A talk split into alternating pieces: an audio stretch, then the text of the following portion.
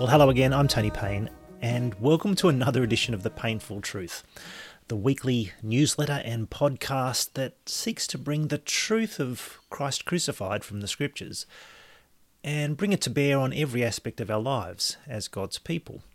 Now, I say it's a weekly podcast and newsletter, but of course, if you're on the free list, and you'll be hearing this if you're on the free list because this is one of the free public editions, then The Payneful Truth comes out every few weeks for you, about once a month.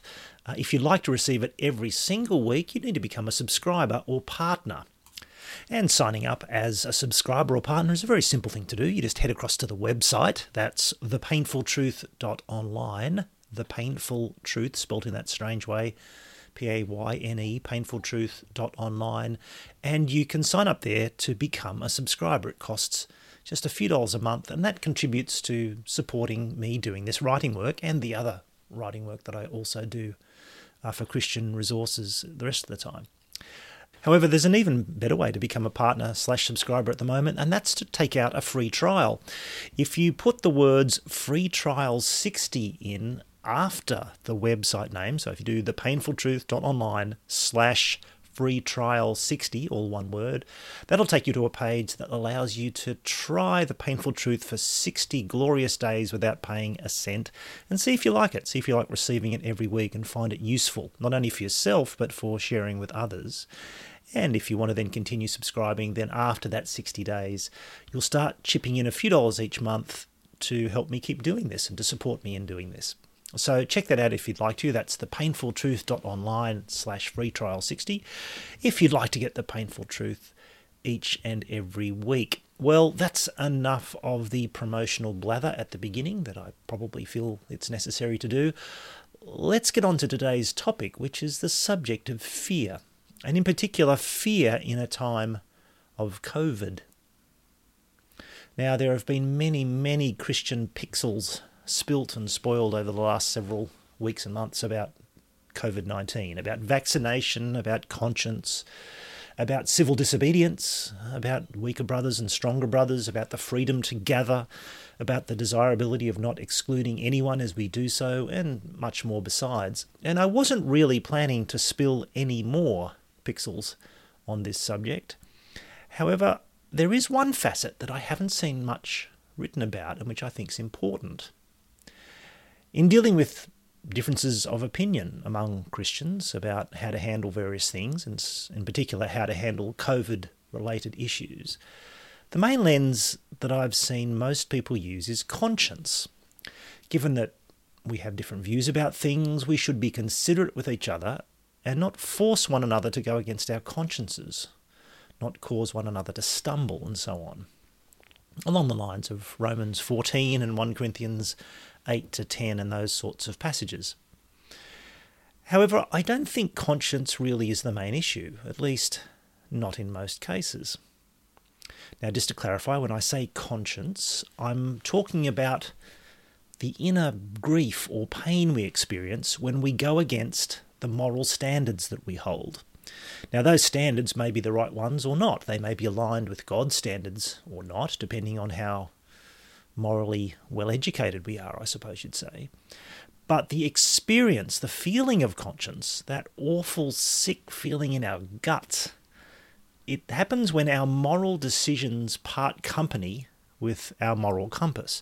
Conscience is like a kind of moral Geiger counter. It starts beeping louder and louder the closer we get to doing something morally toxic, something that is against whatever values we hold and then it administers a nasty shock if we go ahead and actually do it. So, conscience relates to what we view as morally right or wrong, or good or evil. And this is why it's so important, as passages in the New Testament tell us, not to force one another to go against our conscience.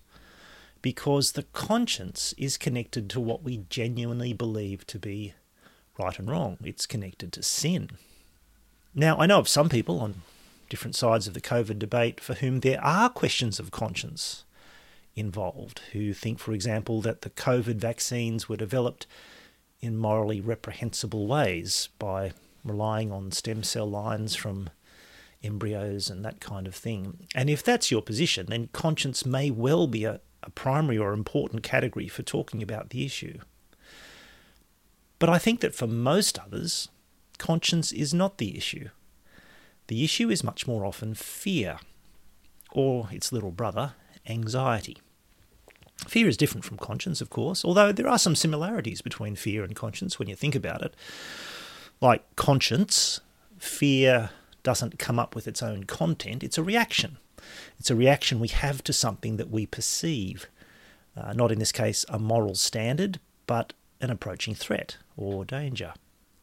And even if we're ill informed or mistaken about the nature of that threat, we still feel the fear, we still feel it in our guts, and we react accordingly.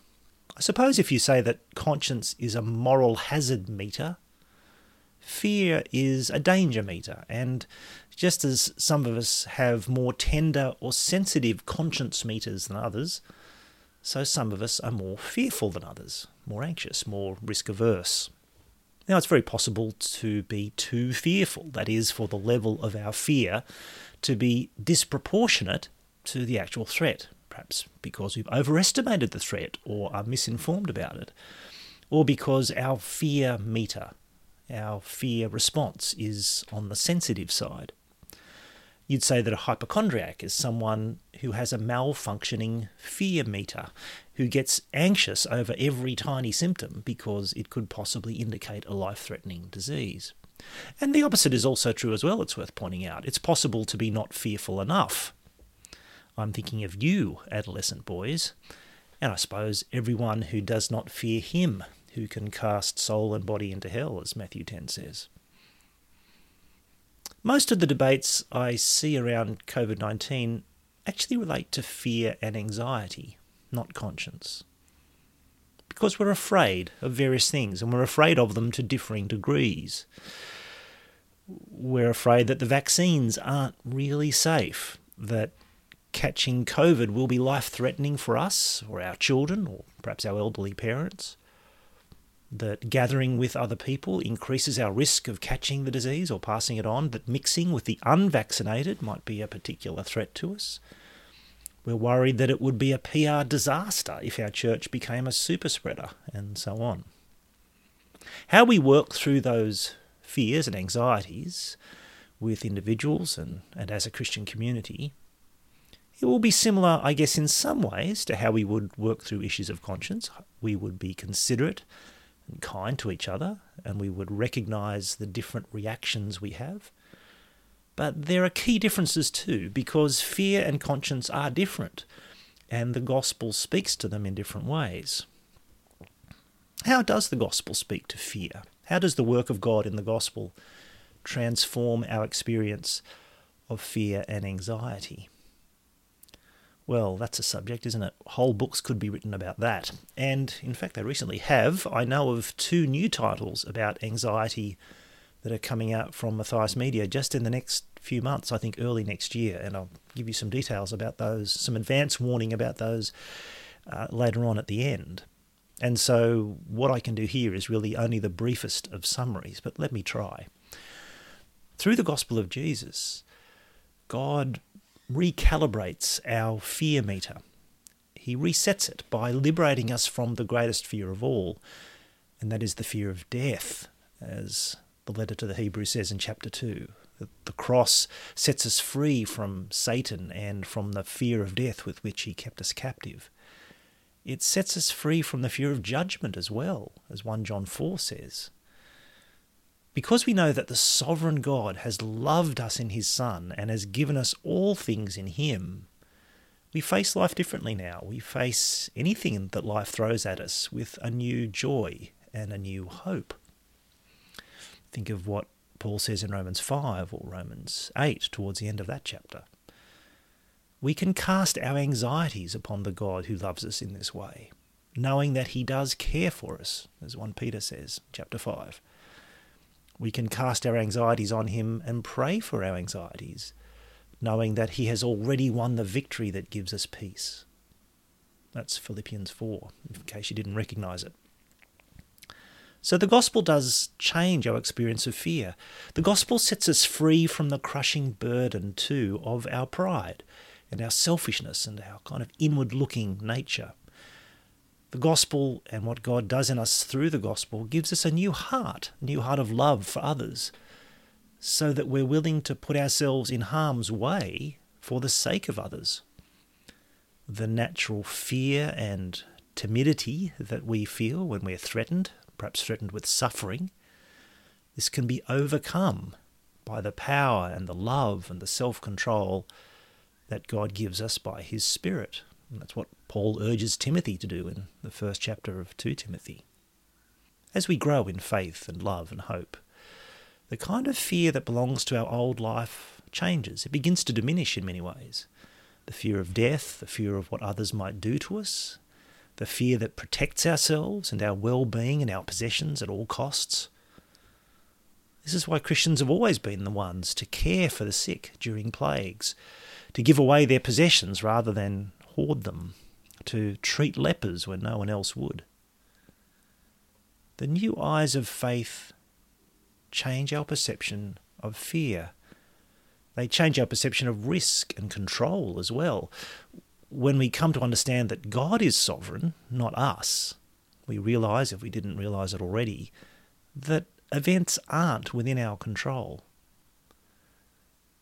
The anxiety producing illusion, and it's only bolstered by technology and our modern world, the illusion that we can master our environment, that we can control and manage every aspect of our lives and manage our futures, all of that dissolves when we realize that God's will determines our future, not us.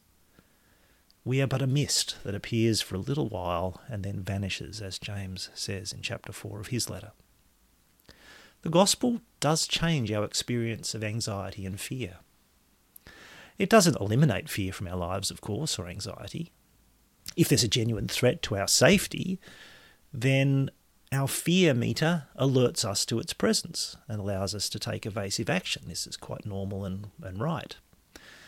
We also don't have to court danger deliberately and foolishly in order to show our gospel fearlessness, like the Christian snake handlers or those who've recently said that the blood of Jesus protects them from COVID 19.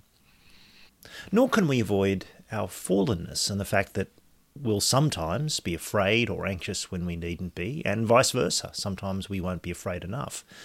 This is because perhaps we're misinformed or we aren't thinking straight about the danger, or because our faith, love, and hope are still works in progress, which I guess they are for us all, or because our fear and anxiety meter is malfunctioning for some reason, it's wonky for some reason. And sometimes we call that an anxiety disorder or a phobia. However, this is the key point, and it seems to me the key difference between fear and conscience. It is often right to act against our fears, whereas it's never right to act against conscience. We may need to exhort the fearful to overcome their fears through faith and love and hope, as the New Testament quite often does. But we'd never exhort people to overcome their consciences.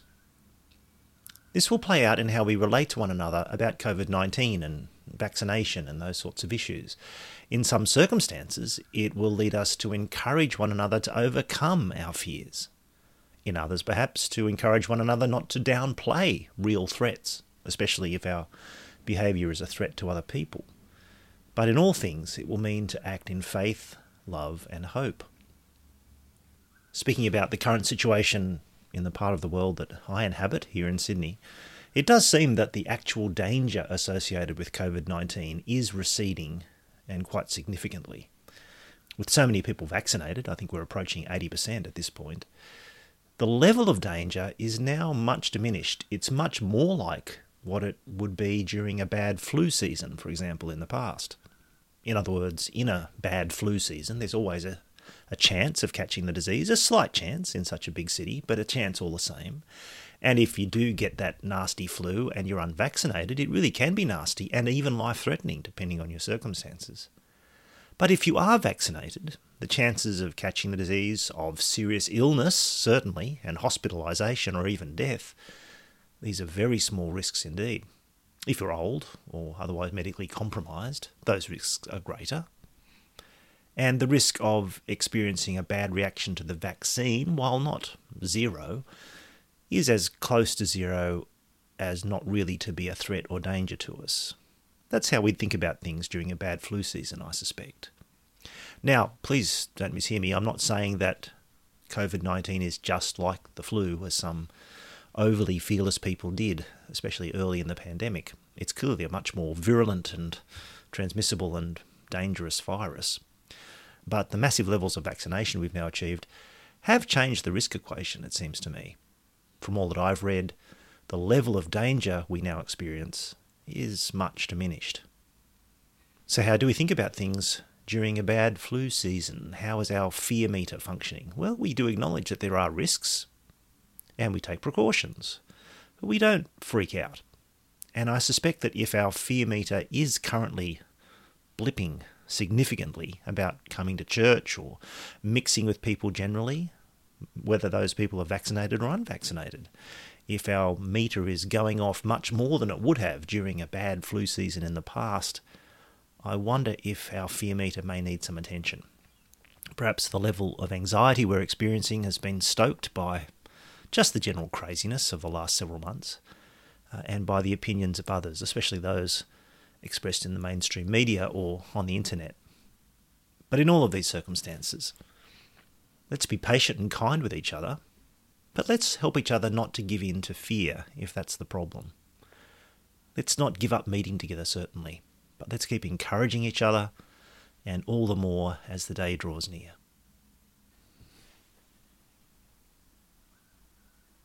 Well, I confess to having a bit of fear myself in writing this piece, a bit of anxiety, particularly on behalf of those of you who might suffer from various kinds of anxiety issues or disorders. I know about this very well. Three members of my immediate family have or are being treated for anxiety disorders. And I know that there are multiple and complex reasons why our fear and anxiety response can become overactive or dysfunctional in some way like this. And dealing with that reality medically, professionally, not to mention coming to terms with it Christianly, it's not an easy thing. It's a difficult and real and complicated question. And there are two new books on this subject coming out from Matthias Media on thinking Christianly about anxiety, uh, due out in the first half of next year. Uh, the titles are Anxiety and Me by Guan Un and When the Noise Won't Stop by Paul Grimmond. My spies at Matthias Media tell me that Guan's book on anxiety, Anxiety and Me, is due out hopefully in January, so not too far away now and uh, Paul Grimmond's book uh, a little bit later, perhaps in March or April. So that's the kind of expectation at this point. I'll tell you more soon as I know more. Now, today's post, of course, may raise all kinds of questions for you about anxiety and fear, and also about COVID 19 and its details. Feel free to get in touch and let me know what you think. Uh, I did want to raise this question and put the subject of fear and anxiety on the agenda as we think about it, because I think it's the important subject in the midst of all of this. I know in this brief kind of post, I won't have been able to cover all the bases, but I hope this helped you to start thinking about this aspect of our reactions to the current circumstance and to think about it Christianly through the lens of the gospel, because that's what we try and do here at The Payneful Truth. Well, thanks again for listening and being part of the conversation here at The Payneful Truth. Do get in touch by email at tonyjpayne at me.com, or you can head over to the website to thepaynefultruth.online and leave a comment there as well. Well, thanks once again. I'm Tony Payne. Bye for now.